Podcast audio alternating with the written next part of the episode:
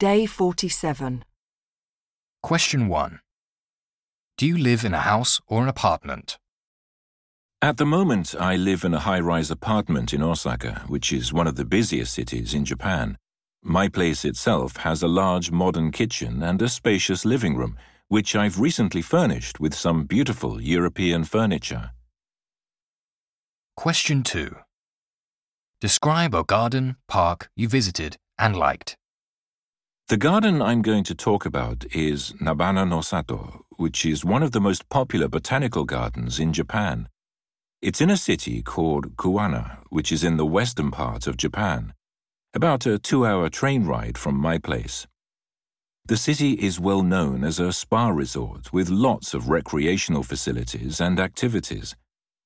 I went there two winters ago on a bus tour with some of my college friends. The garden had a huge variety of stunning seasonal flowers, like tulips and lilies, and the colors and smells in the garden were amazing. There was also a flower market where you could buy fresh cut flowers and potted plants, as well as florist supplies. Recently, a new greenhouse opened, and it has a massive collection of exotic flowers which you can rarely see in Japan. This garden attracts millions of tourists every year with different seasonal highlights. During winter, for example, all the plants and flowers are lit by various colorful neon lights, and the atmosphere is so romantic and festive.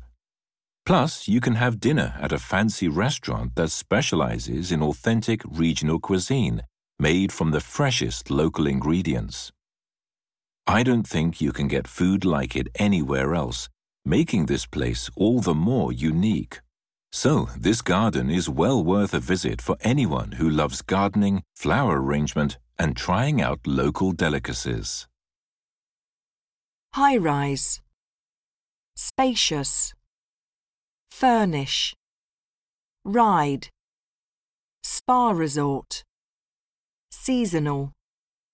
A collection of. Exotic. Attract.